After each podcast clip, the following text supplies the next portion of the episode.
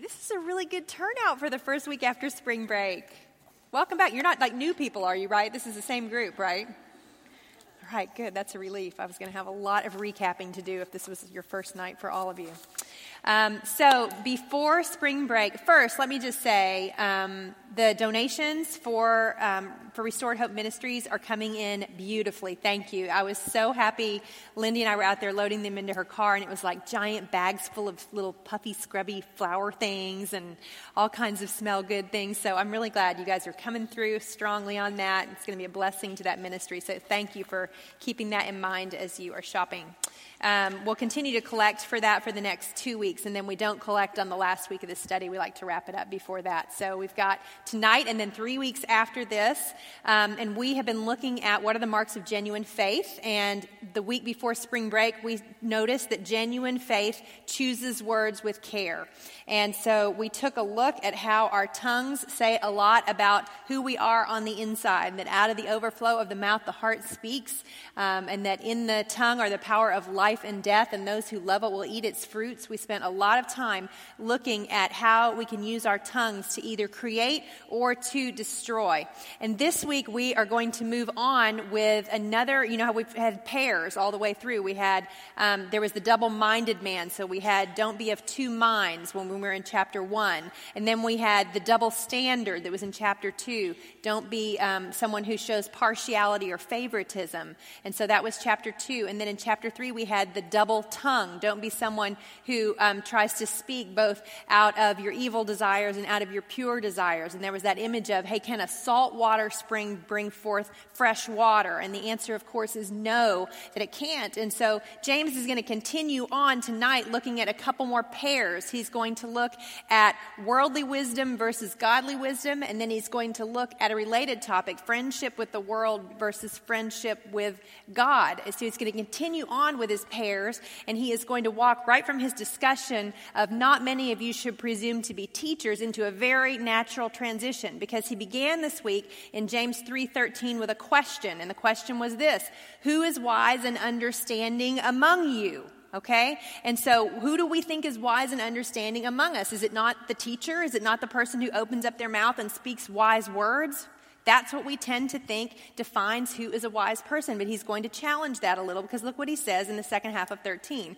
Who is wise and understanding among you? By his what? Good conduct. Let him show his works in the meekness of wisdom. And so, right off of the bat, James is going to take us back from, hey, I don't care what you're saying if you're not actually doing it. You have to be someone who practices what you preach. Who is wise and understanding among you by his good conduct? Let him show his works in the meekness of wisdom. So, look at what he's saying here. He says, by his good conduct. And you know what a more literal translation is? I just love this when I came across it this week. By his lovely life let him show his works in the meekness of wisdom. So, in other words, the life of the believer should be a life that is lovely in the sense that we are practicing righteousness, that we are performing good works out of the overflow of a changed heart. But he doesn't just say, by his lovely life or his good conduct. He says, let him show his works in the meekness of wisdom.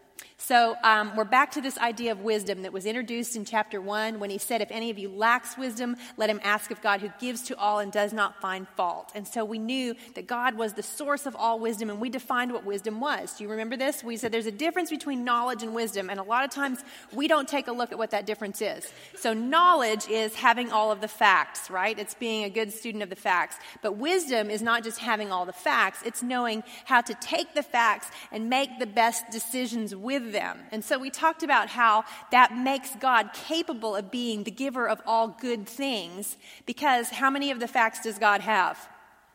all of them, right? Nothing can surprise him. Nothing can jump out that he was not aware of. He can't be convinced or coerced because he holds all knowledge. But not only does he hold all of the facts, what else does he also hold all of? Wisdom, right? So he knows perfectly how to act on the facts that he knows. But what about us? We have partial knowledge, right? And we don't always avail ourselves of wisdom at all. In fact, we're fascinated with knowledge. We love the smartphone because the smartphone supplies us with a million facts. But does it give us wisdom? Let me just give you a little example from my spring break last week. So the Wilkin family had a change of plans sort of at the last minute.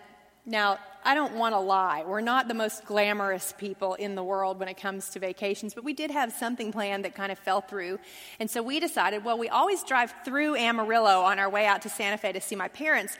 Let's go to Palo Duro Canyon. We'll just go up for the day and we'll hike around. There was going to be one good day of weather. It was Tuesday, right? So we were going to go on Tuesday and have this beautiful day, and then the next morning we were going to get up and have a little trail ride, and then we were just going to head home. It was just going to be kind of our little outing for spring break. And so the whole time that we're headed out there, I'm thinking, I hope the kids aren't out on Facebook looking at everyone's pictures of their ski trips. You know, I'm like, does everybody just, no devices in the car, everyone? So we drive, we get up at like five o'clock in the morning, we get in the car. Jeff had checked the whole day before about, you know, what's the weather going to be like. He had all of the facts, okay? So we drive six hours to Amarillo, well, to Canyon, Texas. And as we're pulling up to the entrance of the park, rather than park rangers welcome us with smiling faces, we see police cars. And they say to us, Oh, hey, thanks for coming out. The park's closed. Oh, see? That would have been good to know, wouldn't it? Because wisdom probably would have checked to make sure that the park was going to be open. Now, the park was on fire, so it wasn't like something that we could have planned way in advance for. So thankfully, so then we're like, okay, regroup, regroup. And we're like, we're Wilkins. We make our own fun, right, kids?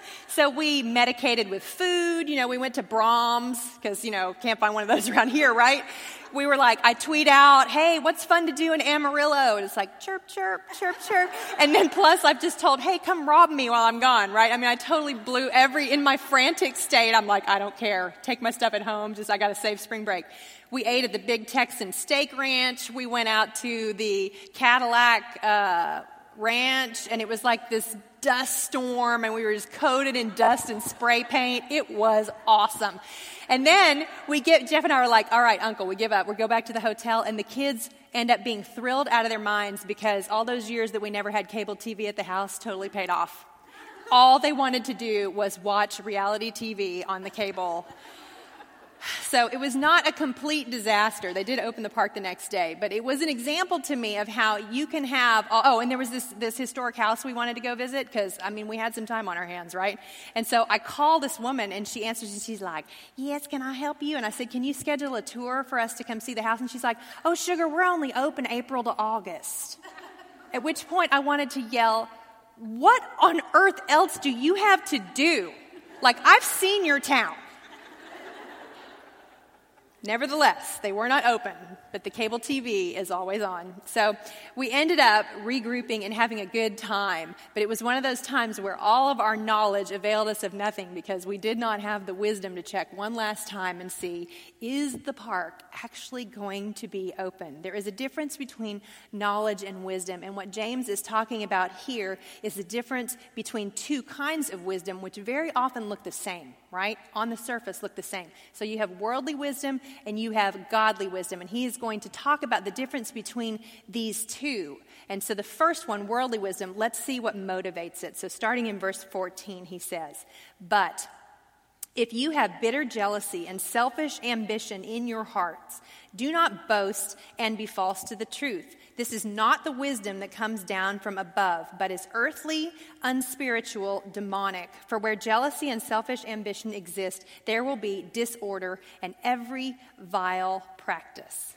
So, the first kind of wisdom that we look at is this worldly wisdom, the wisdom that does not come down from above. And apparently, if it is characterized by covering up the fact that we have underneath of that bitter jealousy and selfish ambition as our motive. Okay? And this word bitter that you see here is the very same word that is used earlier on in the passage we just finished where it said, Can a salt water produce fresh water? Can a salt spring produce fresh water? It's can a bitter spring produce sweet water. And so he's pointing again to this idea of bitterness. And he doesn't just say if you have jealousy, he says bitter jealousy. And he doesn't just say if you have ambition, he says if you have selfish ambition. And so worldly wisdom is always motivated by a desire to do what?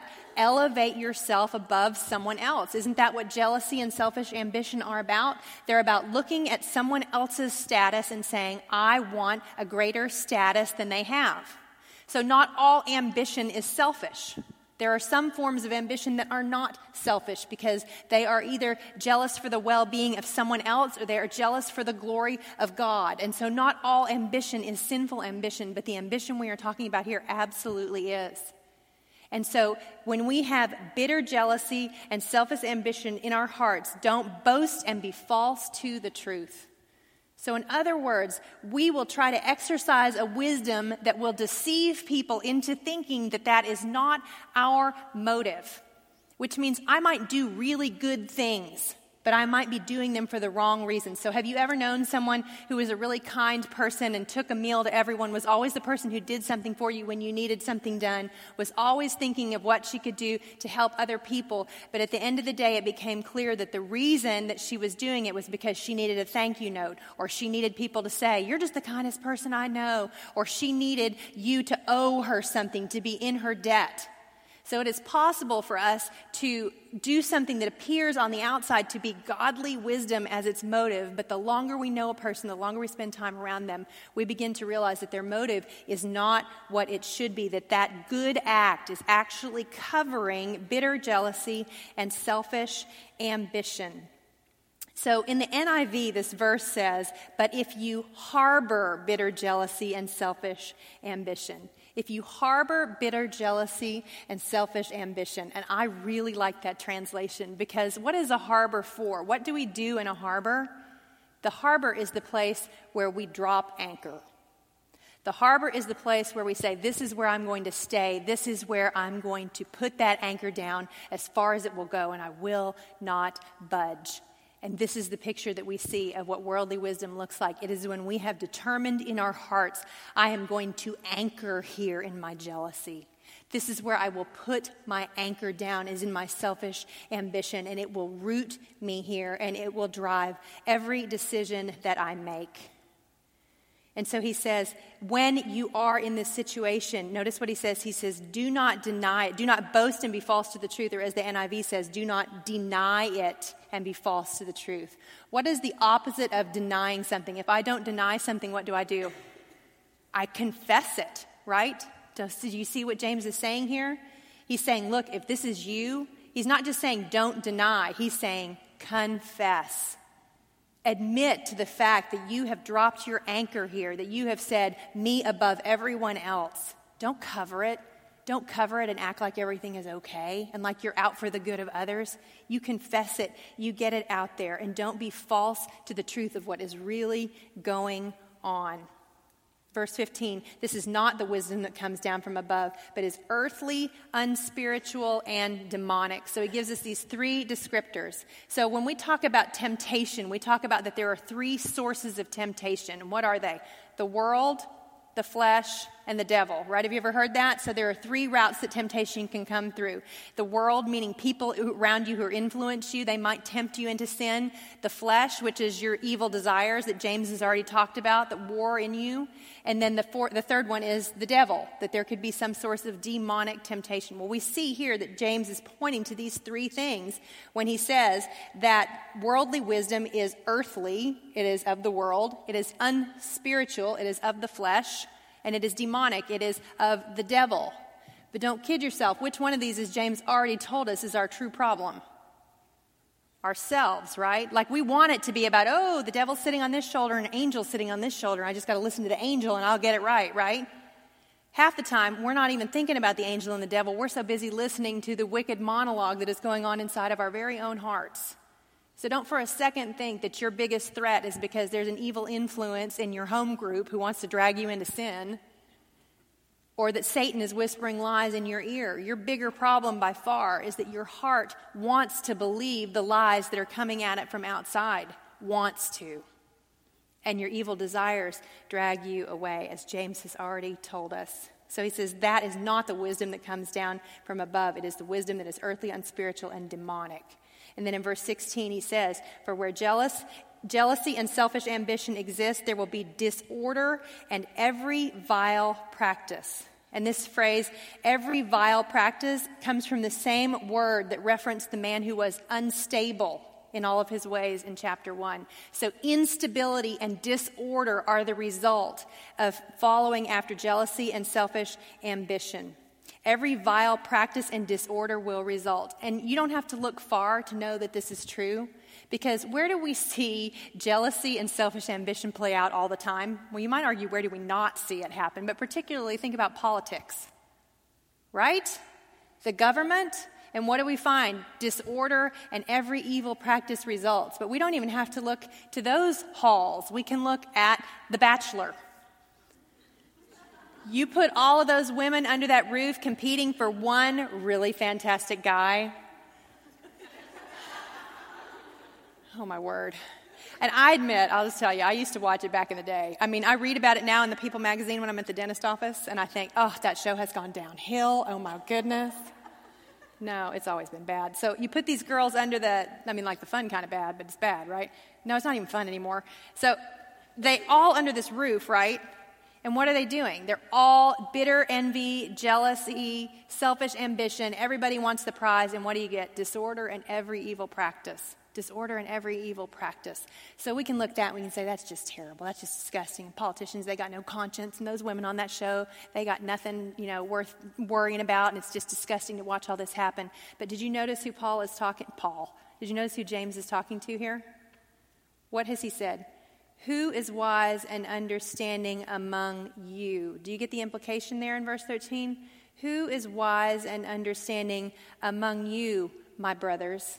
among you, my sisters. He is telling us that this disorder and this every vile practice plays out among the brothers and sisters, that it plays out within the church itself. That's pretty chilling.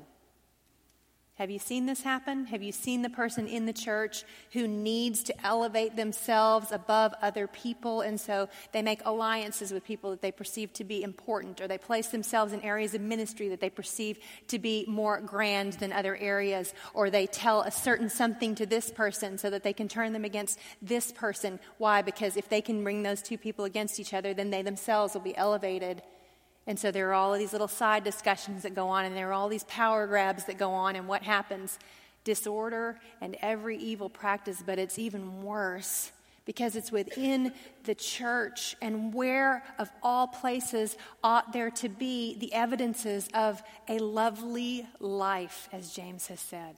Ought not the bride of Christ to demonstrate a lovely life? But when worldly wisdom comes in and when we begin to operate the church based on what makes sense to man instead of based on what is good and right in the eyes of God, it descends into disorder and every evil practice. So we must be on our guard. And this is what James is saying. He's saying you have to watch out for this within the church itself. And what he shows us is that worldly wisdom sows a harvest of disorder and instability in the soil of jealousy and selfish ambition. So, jealousy and selfish ambition are the fertile soil in which the seeds of disorder and every evil practice are sown, and eventually there will be a harvest, is what he is saying. So, he has set up this one contrast for us, and now he's going to tell us about the good kind of wisdom. Starting in verse 17, he says, But that's a good word. But the wisdom from above is first pure, then peaceable, gentle, open to reason, full of mercy and good fruits, impartial and sincere. And a harvest of righteousness is sown in peace by those who make peace. And so he's just given us a contrast. Whereas worldly wisdom sows strife, godly wisdom sows a harvest of righteousness and order in the fertile soil of peacemaking. So let's see, let's pull this apart because he's given us a bunch of different ways to look at this. He says the wisdom from above is first pure, meaning it is rightly motivated. It is not motivated by selfish ambition or jealousy, it is motivated for the glory of God and the good of others. for the glory of God and the good of others. It is secondly peaceable. Now, I'm going to talk about that more in just a second, but it's worth noticing that he's going to give us a list of descriptions here, and this is the one, peaceable, is the one that he is going to revisit when he gets done with his list. So then he says, it is gentle. The godly wisdom is gentle, meaning it is not harsh. Okay? It is not harsh. And so, so often when we think we have a wise word to give, this is what I talked about last week about how when you presume to teach, that you have to understand that you can't just speak truth and think truth will be beautiful to everyone who hears it. You have to love the people to whom you are giving truth, otherwise, you will be harsh.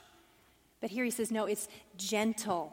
The NIV says it is considerate. There is a gentle and considerate way to exercise godly wisdom. It is a wisdom that is slow to speak, quick to listen, slow to become angry.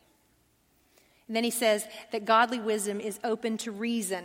It is open to reason. That means that the person who exercises godly wisdom is open to discussion, does not find discussion threatening. Not only doesn't find discussion threatening or a questioning of their ideas threatening, but they are also comfortable admitting that they are wrong. They can admit that they are wrong. They can be approached with something and they can hear it. They are teachable themselves and they can respond with a quick apology or admission. He also says that godly wisdom is full of mercy. It is full of mercy. This means it overlooks offenses, it quickly overlooks offenses. And he says it is full of good fruits. And we know what these fruits are love, joy, peace, patience, kindness, goodness, faithfulness, gentleness, self control. These are what godly wisdom looks like. These are the lovely life, are those fruits coming to fullness. He says it is impartial. Godly wisdom is impartial. Well, he spent a lot of time already talking on that, and he just wants to remind us of it here. And then he says it is sincere. Godly wisdom is sincere, it is genuine, it is authentic, it is without show. It does not require bells and whistles to make evident its beauty. Impartial and sincere. And then he says that a harvest of righteousness is sown in peace by those who make peace. So he has managed to work the word peace in here as many times as he can in these final verses of this section. Godly wisdom sows a harvest of righteousness and order in the soil of peacemaking. You may remember that Jesus in the Sermon on the Mount says, Blessed are the peacemakers, for they will be called the sons of God. But do you notice what Jesus does not say? And do you notice what James does not say? Because we hear this according to our own thinking and we forget to hear it the way that it has been stated. What is not said is, Blessed are the peacekeepers. He does not say the peacekeepers will raise a harvest of righteousness. He says, peacemakers. You and I are called to be those who make peace between God and man by sharing the gospel and pointing people toward the truth of salvation, and between man and man as far as we are able to reconcile people one to another. And peacemaking is completely different than peacekeeping, right? You know what a peacekeeper is, right? Someone who just doesn't want there to be conflict. They are a conflict avoider and they are interested in a short term resolution to an ongoing problem. And so, like with my kids, here, here would be an example. Hey, kids, Hope you're listening to the audio. I'm about to air something out.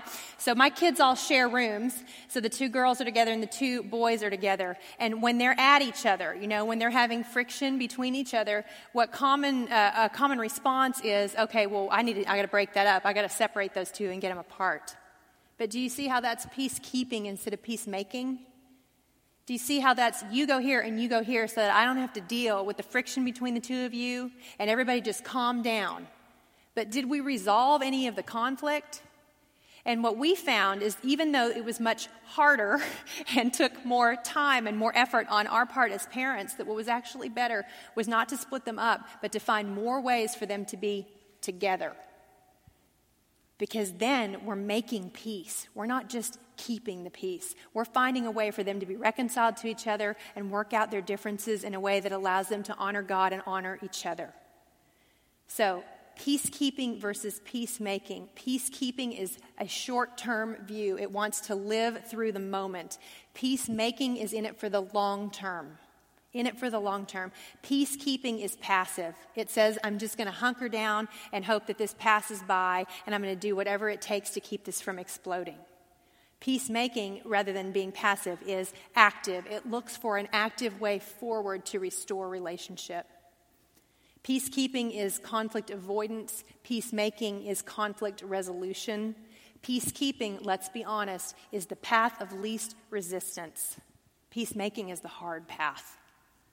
It's the path of discipleship. Peacekeeping ultimately is a product of self focus because it keeps it easy for me. And peacemaking is others focused and God focused. So, you know, it's like when everybody is just going crazy and you're a young mom and you're like, I'm just going to pop the video in and it's all going to settle down. But you know, you know, right? That's not so much about your kids. That's about mom keeping from doing something crazy, right? And I'm not saying that there's never a time that you pop the video in and peace returns.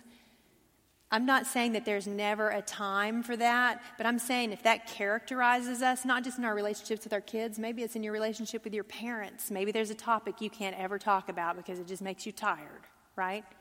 And even when the beautiful, perfect opportunity presents itself, you're like, I just don't even want to go there. It makes me tired. I'm just not going to do it. Let's talk about our last vacation together. Or let's talk about my cousin who we never see. Let's find something to divert our attention onto. Maybe it's with your spouse. And it's something that drives you crazy. And rather than ask him or have a conversation with him about it, what do you do? You're like, never mind, it's just the way he is and then you walk away, but you didn't forget about it. You didn't forget about it. There was no peace that was that happened there. What did you do? You walked over here and you dropped anchor in bitterness and selfish ambition, and you said, I lay my anchor here and I'm just going to sit on this. Peacekeeping doesn't resolve anything, it harbors all of the things that we need to lift anchor on and move on with. If we are peacemakers, we keep sailing, we do not drop anchor. Why is it important for us to understand this distinction? Because Jesus was not a peacekeeper. If Jesus had been a peacekeeper, there would be no crucifixion. Jesus chose the better thing. He was the ultimate peacemaker. No matter how hard, no matter what it took, he became the ultimate peacemaker, and this is our example.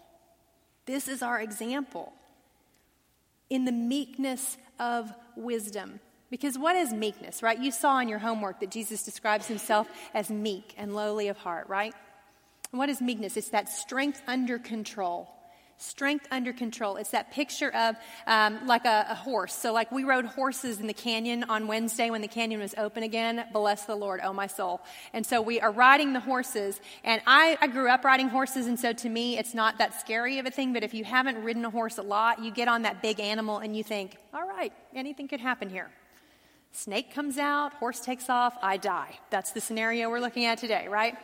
Because what, what it's hard for you to understand when you haven't been around a horse a lot is that when we put, as James says, when we put bits in the mouths of horses, we can guide them wherever we want them to go. Now, has the horse diminished in his strength at all? No. It's just that he is now strength under control. And that's what meekness is. And meekness is the way that Jesus describes himself. He is strength under control, but he submits his will to the will of the Father. So when he goes to Gethsemane and he knows that the crucifixion is imminent, what does he say? He says, Lord, not my will, but yours. I don't want to do this. In my humanness, I look on this with dread and I say, Let there be another way. But then I say, Not my will, but yours. His strength is not diminished at all. It is just strength under control. That is what meekness is. And then he submits himself to the will of the Father. And this is a characteristic that we see of godly wisdom is that it is meek, it submits to the will of the Father which leads us very nicely into the next section of verses, James 4, chapter 4, starting in verse 1. And James asks a very important question of his group of listeners. He says, What causes quarrels and what causes fights? And here it is again among you. So, do you hear his focus here? What causes quarrels and what causes fights among you, my brothers and sisters? You, the body of Christ. What causes quarrels and fights? And what's people's response to this? Like if I said, you know, why, you know, it seems like there's a lot of quarreling. Like if I asked my children in one of those moments of friction, I hear a lot of quarreling going on. Claire, can you tell me why there's quarreling in your room? What will Claire probably say? Mary Kate is causing problems, right?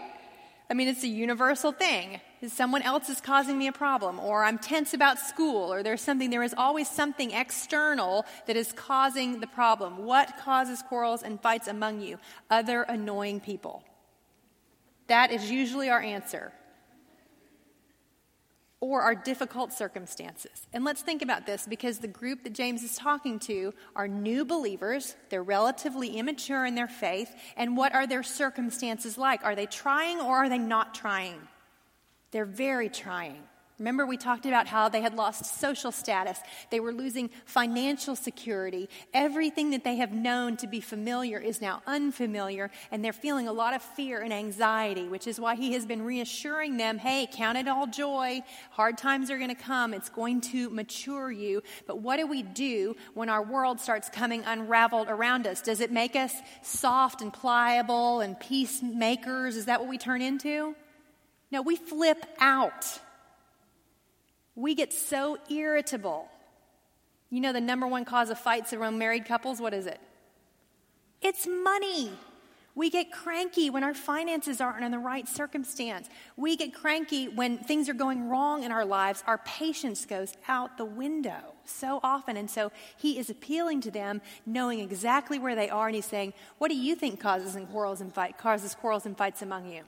He knows what he, that they think it is but he's going to give them a more faithful answer. And he says this What causes quarrels and what causes fights among you? Is it not this, that your passions are at war within you? So he introduces this language of war and he attaches it to the idea of passions. Now remember, these passions, these are the desires that he's already told us drag us away into sin. So he says, What causes the quarrels and the fights? It is your passions that are at war within you.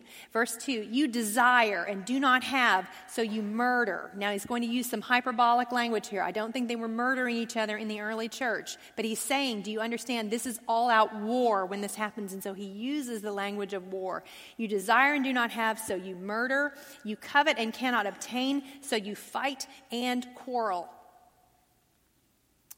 bitter jealousy and selfish ambition.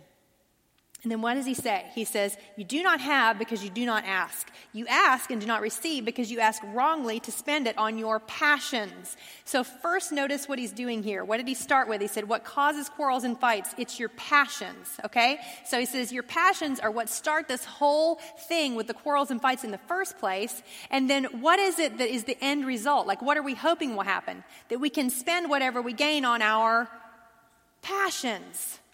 So he says it starts with your passions and it ends with your passions. This whole thing is linked to your ungodly passions. You desire and do not have, so you murder. You covet and cannot obtain, so you fight and quarrel. And then he says, You do not have because you do not ask. Now, what does he mean there? Is he saying you want things that you shouldn't have, but you didn't ask for them, so I didn't give them to you? The Lord doesn't give them to you? No, it can't be that. What's he saying? He's saying there are good and right things that you could be asking for. What's one that comes to mind? Wisdom, thank you. He says, You don't have it because you haven't asked for it. And what does that demonstrate that they believe? They are self reliant. That's the first thing he talks about. You are self reliant. You don't think you need the good things that God gives. But then he moves on to a second problem. You are self seeking. He says, You ask and do not receive because you ask wrongly to spend it on your passions. So he's like, You don't ask for the things you should be asking for, so you don't have them. But you know what else? You ask for all the things you don't need. You ask with wrong motives, even when you ask for the right things. So you might ask for wisdom, but you want wisdom so you can look better than the person next to you. So he says, You ask wrongly to spend it on your passions. You are self reliant and you are self seeking. But he's just getting started because he moves on to verse 4 and he pulls out all the stops. You adulterous people, do you not know that friendship with the world is enmity with God? The NIV says friendship with the world is hatred toward God, setting those two in complete opposition. And this you adulterous people is actually translated a little more loosely than the literal translation. Do you know what the literal translation is? You adulteresses. You adulteresses. Why would James use that particular term?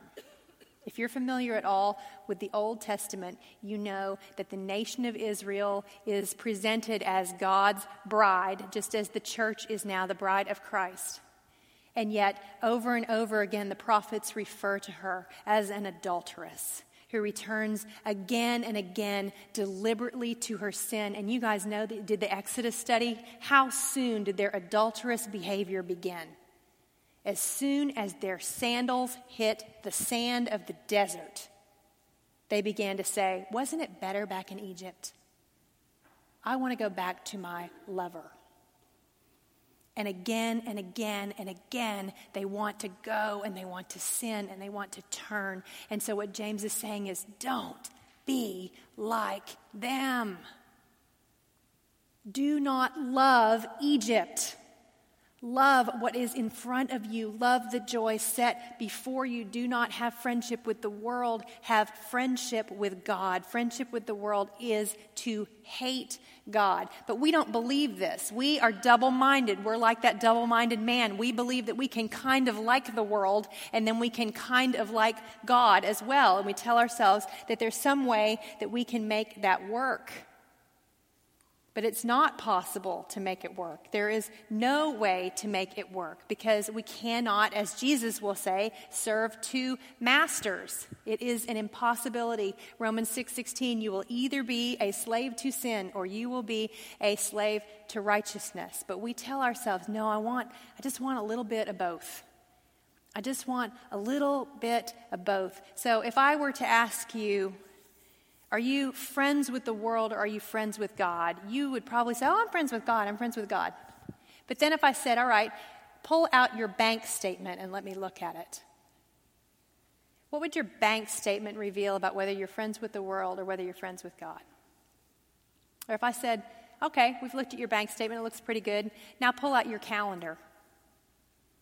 How would the way that you spend your time demonstrate whether you are friends with the world or you are friends with God? So, my kids, they do know what else was going on on Facebook. They know where all their friends went for spring break. They know that really no one else was at the Big Texan Steak Ranch with us on Tuesday night, trying to make it work. And every now and then they will say, and not in a grasping way, not in an entitled way, really just in a curious way, they will say, we know, like we're old enough to know, that you guys must make basically the same amount of money as everybody else on the street. But we don't understand where it's going.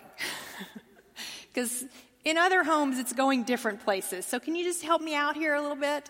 And yeah, there's a little bit of a what the heck, you know, but most of it is, I mean, we've, we've tried to make sure that they spend enough time in places where people don't have their basic needs met that they know better than to say, you owe me something, right? But they still are kind of curious. And we've had to come to a place where we say, yeah, you're right. We do make the same amount that these other people make. We're just not using it for the same things that they are. Let's talk about some of the things we are using it for. Look where we're giving money here. Look where we're putting money here. These are the ways that we're trying to use our money so that when you look at our bank account, you can tell that we're not citizens of this earth, we're citizens of heaven. That we're not storing up treasure here, we're storing up treasure there. And I'm sorry that that means that your spring break looks different. And I'm sorry that that means that there's not a car on your 16th birthday. Well, no, I'm not sorry. I'm really not. Because I'm a peacemaker, not a peacekeeper. That's harder, but it's worth it. So, what are the ways? How can your family look at your calendar and say, clearly, we're not like the other people on the block? What time do you set aside as a family or as a couple or whatever it is? What does your calendar reflect about where your treasure is? Are you a friend with the world or are you a friend with God? And here's the thing with being a friend with God. So I have a dear friend. We haven't lived in the same town for about eight years, and she is coming in town next week. Do you know how I feel about that? I cannot wait to see her. Every time I see on my calendar that she's coming, I get that little excited feeling because I know I'm going to see her and we're going to talk and we're going to catch up and I'll get to hear everything that's going on with her kids and she'll hear everything that's going on with my kids. I will thoroughly enjoy every moment of time that she is here. It will be a wonderful and sweet time. It will be a gift because she's my friend and I cherish her. Do you feel that way about the Lord? Like, do you realize the privilege that it is to be called a friend of God? Does it make you want to revisit your calendar? Does it want to make you revisit the way your checkbook looks? What do you love? Or do you love the things of this earth? Are those the things that get you excited? We are called to be friends of God. We cannot do both things. We cannot do, and it doesn't mean that you don't enjoy the gifts the Lord has given you. It doesn't mean that you never get to go on the great trip. It just means that that doesn't define you. It doesn't characterize you. It's something you can enjoy without it controlling you. So, friendship with the world, friendship with God. And we think we can have it both ways, but notice what he says in verse 6. He says, Or do you suppose it is to no purpose that the scripture says, He yearns jealously over the spirit that he has made to dwell in us? Now, there are several ways that you can take this verse. I think I mentioned that in your homework. And first, you need to know that it doesn't refer to any particular verse in Scripture. It seems to be a compilation of a bigger idea that exists, okay? And he's saying the Spirit that He has placed in you yearns jealously. Why? It means you have the Holy Spirit dwelling in you. Do you think you can be a temple of the Holy Spirit and have your desires that are being transformed into loving the things that God loves and still maintain a friendship with the world? So our problem is not so much that we um, that we are friends with the world. It's that the world is like a frenemy to us, right? You know what a frenemy is? You ever had one of these? You love that girl, but you hate her. Like you love her, but like she's cuter than you are, and you have a hard time. Like she gets a stomach bug and drops ten pounds, and part of you just wants to lick her spoon. You want, and, and when, when things go well for her, you're like, I'm so happy for you. And in your head, you're like, I want to hurt you. And when things go badly for her, you're like, oh, honey, I'm so sorry. But part of you is like, you totally had that coming, right? Have you had this friend? Or have you been this friend? And this is our problem with the world is we know enough that we should hate some of it, but then there are these other parts that we love about it. And we think we can reconcile those two things, but if you've ever had a frenemy, you know that it never ends well. It ends up chipping away day after day at the integrity of the relationship until it is something that is bad for you and bad for that person. It's bad.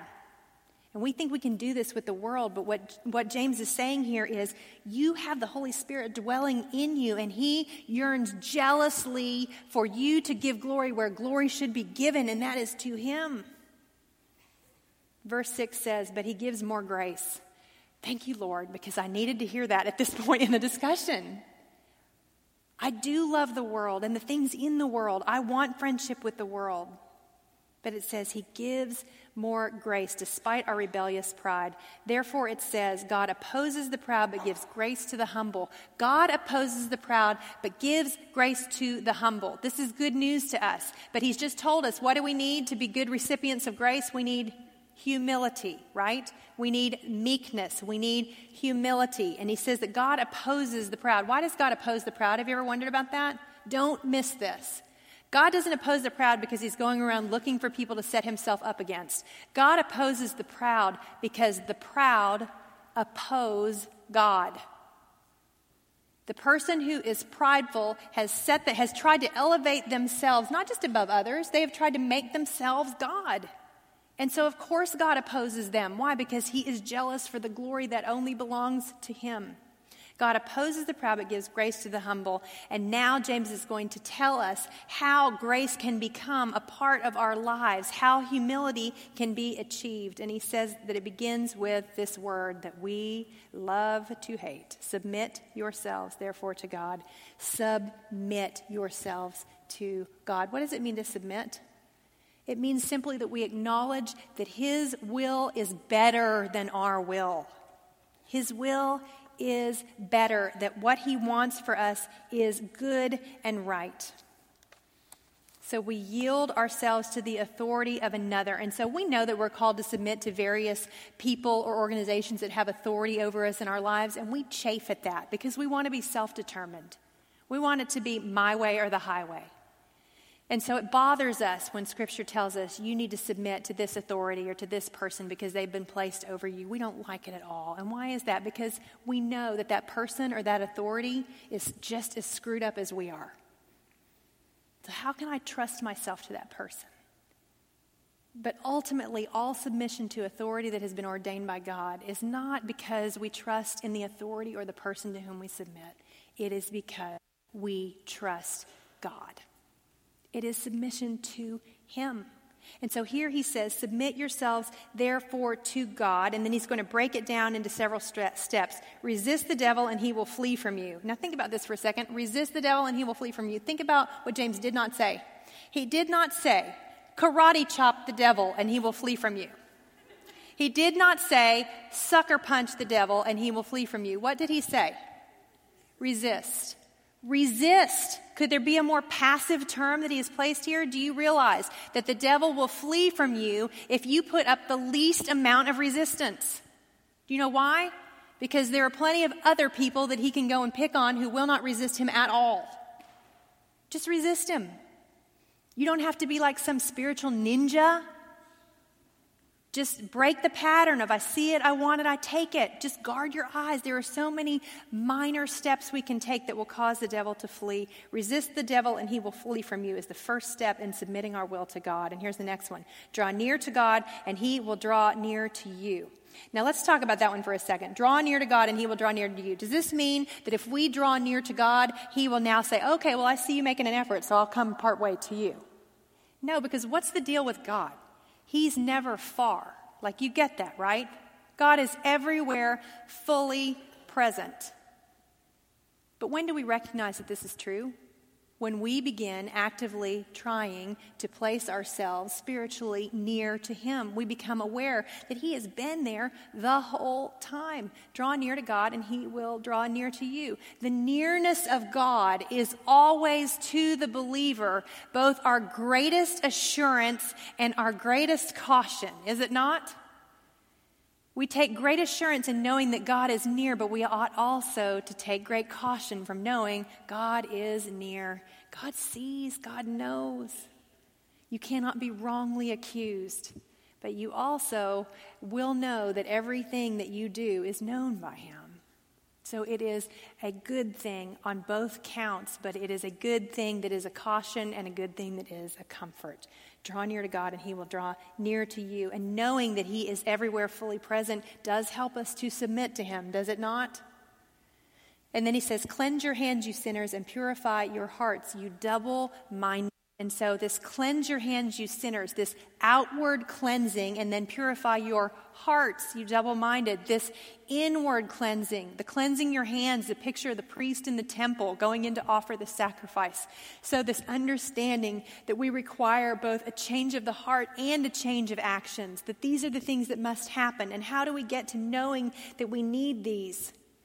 He says, Be wretched and mourn and weep. Let your laughter return to mourning and your joy to gloom. Do you understand what he means when he says this? Like, what kind of laughter is he talking about? Is he saying, just quit laughing, there's no more funny stuff? No, he's talking about the kind of laughter that laughs at sin in my life and says, It's fine, it's not that big of a deal. I can be joyful and funny and keep going. This sin is not that big of a deal. He says, No, don't be like that. The NIV says, grieve, mourn, and wail. Grieve, mourn, and wail. Does it recall to mind anything from the Sermon on the Mount? Jesus says, Who is blessed? Blessed are those who mourn, who are so destroyed over the presence of sin in their lives that they are overcome with grief. Do you know why this matters? Because so often we see our sin, but we don't grieve it. Arthur Pink, thousands admit they are sinners who have never mourned the fact, I know this is me. I see my sin and I say, yeah, that's a problem, but it doesn't break my heart. And so I never fully submit myself to the Lord. And what James is saying here is let it crush you. Be broken in your grief over sin. Do you know why? Because you will never turn from a sin that you don't hate. You will never turn from a sin that you don't hate. You will never turn from love of the world until you hate the world. You have to grieve, mourn, and wail. Let your laughter be turned to mourning and your joy to gloom. Verse 10 Humble yourselves before the Lord, and he will exalt you. Humble yourselves before the Lord, and he will exalt you. This is a promise that we can count on. We know that the Lord does, in fact, exalt us in good time once we have been humbled by Him. And what does He do? He rebuilds our hearts. He gives us a new heart. He gives us new desires. And He begins to conform us to the image of His Son, of His Son who He humbled and exalted. You remember Philippians 2? What did it say? It said that Jesus humbled himself willingly to the point of becoming a servant, even to the point of death on a cross. And so then it says, therefore, God did what? He exalted him. But it doesn't just say that he exalted him, it says where he exalted him to. Therefore, he exalted him to the highest place.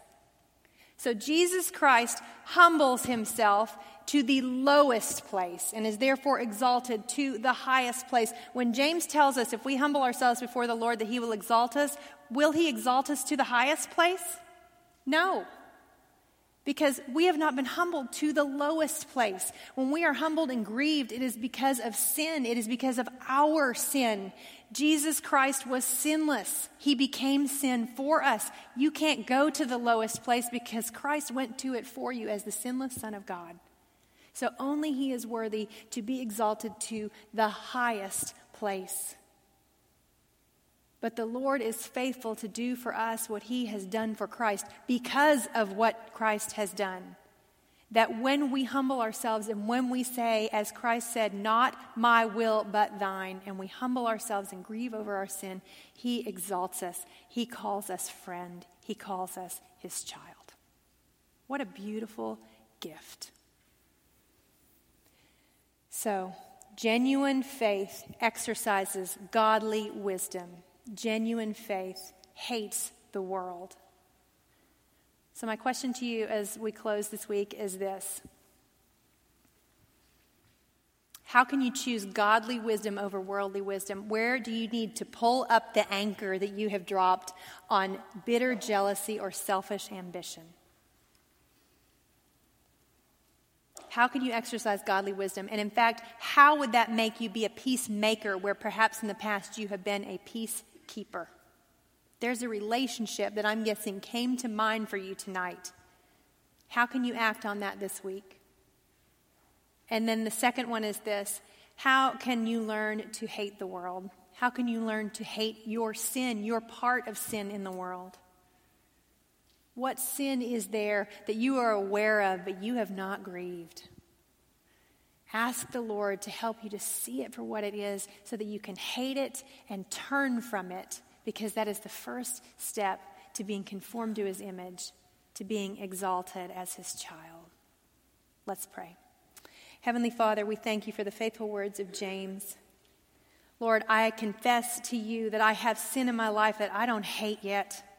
And I pray, Lord, that you would continue to teach me just the sorrow of it I pray, Lord, that you would show me and you would show us where we've been content to be peacekeepers instead of peacemakers. And that just as you have reconciled all things to you through Christ, Lord, that we would look for ways to reconcile each other to each other and to reconcile others to you. Lord, we do not want to be those who are double in our allegiance to the wisdom of the world and the wisdom of God. And we do not want to be those who believe that we can balance friendship with the world and friendship with God. Give us single mindedness, give us single vision, fix our eyes on you. And we ask these things in Jesus' name. Amen.